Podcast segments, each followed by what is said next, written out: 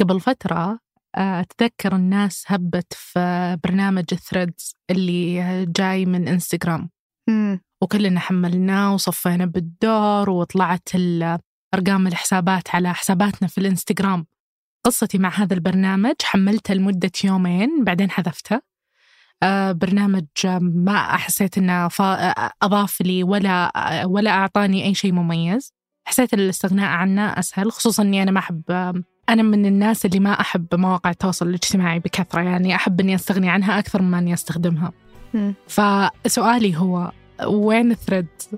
وين الناس؟ هل في ناس تستخدمه؟ جد آه، قد سمعتي في ناس والله في؟ ناس يستخدمونه بس إنه ما في أي أحد يعني ما في ما في جمهور ما أدري ليش يستخدمونه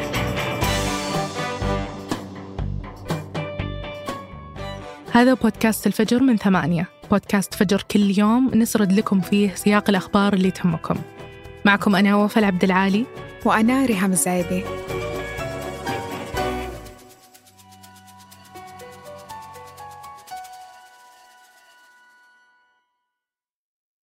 قهوة الصباح وأجود محاصيل البن المختص تلاقيها في خطوة جمل. اعرف أقرب فرع لك من الرابط في وصف الحلقة.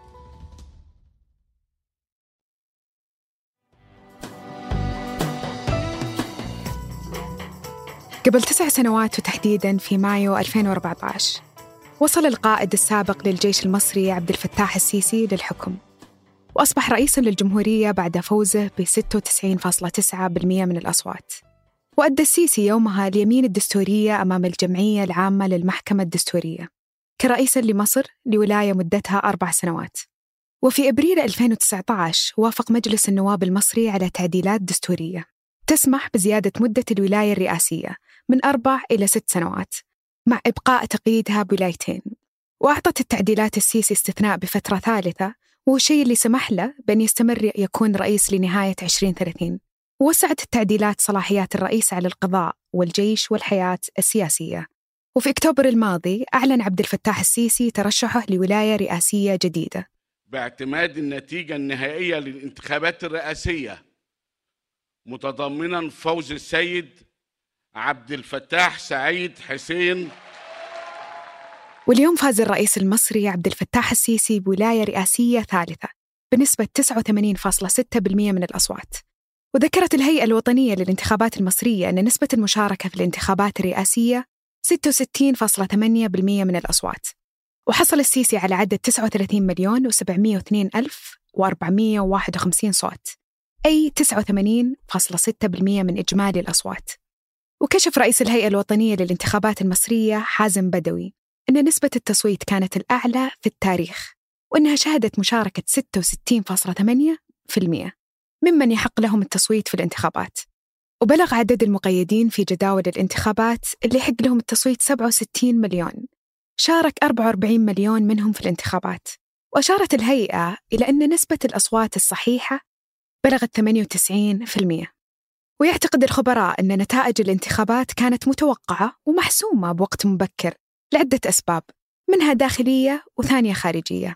فمن بين الظروف الخارجية هو الدعم القوي اللي يحظى به السيسي إقليميا ودوليا خصوصا خلال الحرب ضد غزة. وأيضا كون مصر تلعب دور شديد الأهمية في استمرار الاتصالات بكافة الأطراف الفلسطينية.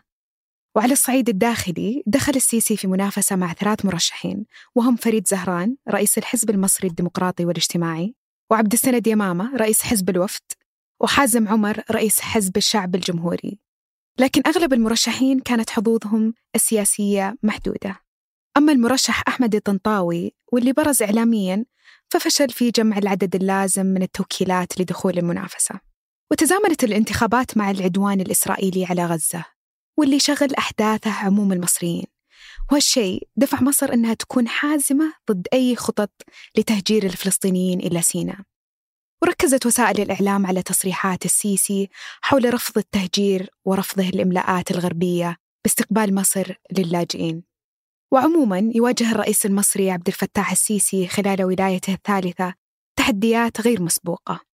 فعلى صعيد الاقتصاد لا تزال مصر تواجه تحديات اقتصادية عميقة وهيكلية أدت إلى تراجع قيمة الجنيه المصري.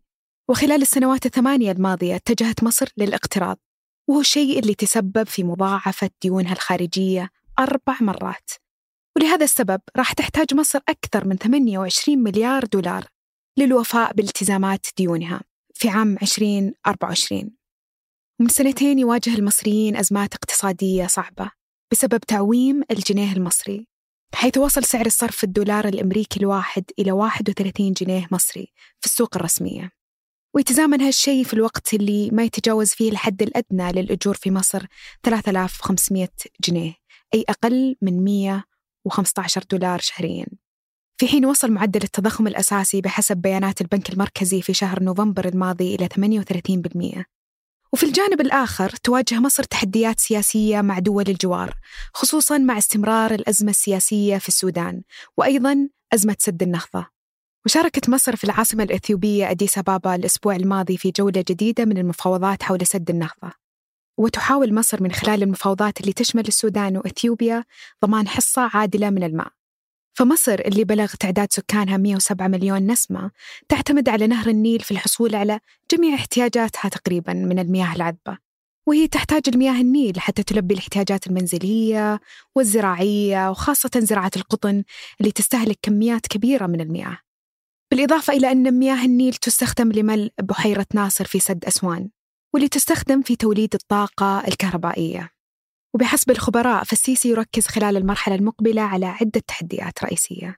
تشمل مواجهة التضخم وتوطين الصناعة وزيادة الرقعة الزراعية وأيضا العمل على جذب المزيد من الاستثمارات.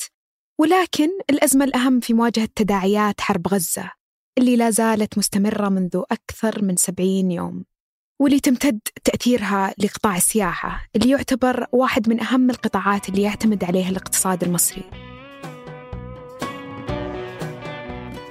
لو تعتقد أن بودكاست الفجر أفادك بمواكبة أخبار ومتغيرات العالم شاركه مع أهلك وأصدقائك وعلى مواقع التواصل وخلهم مطلعين معك.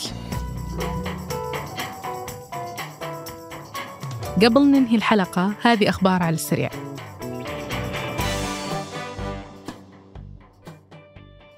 نقل التلفزيون الإيراني شكاوي كثيرة من المواطنين بعد ما تعطلت محطات البنزين في البلد. وتشير التقديرات إلى تعطل 70% من محطات الوقود الإيرانية.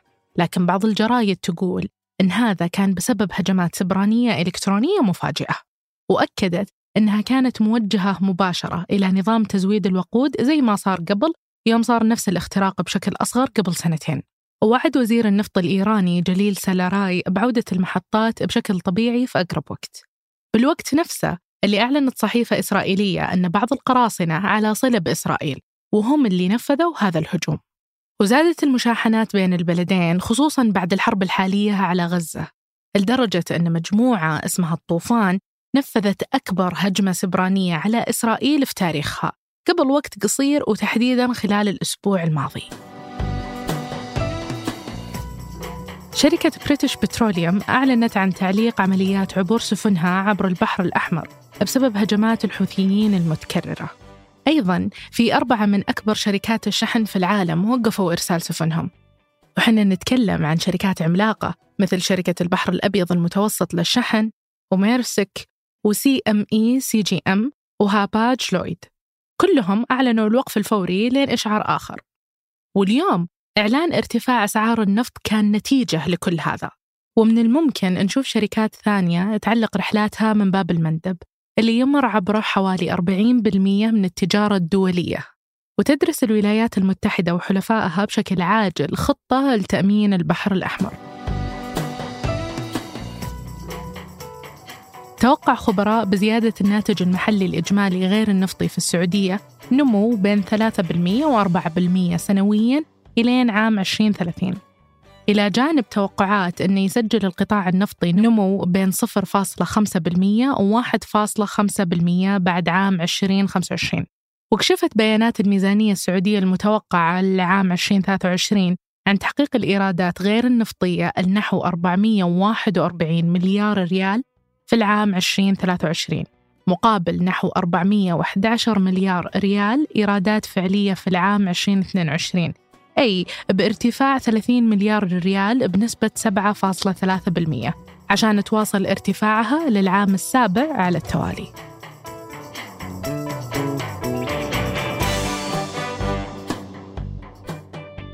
أنتج هذه الحلقة تركي البلوشي وحسام الخودي وقدمتها أنا ريهام الزعيبي وأنا وافل عبد العالي. وحررها محمود أبو ندى. نشوفكم بكرة الفجر.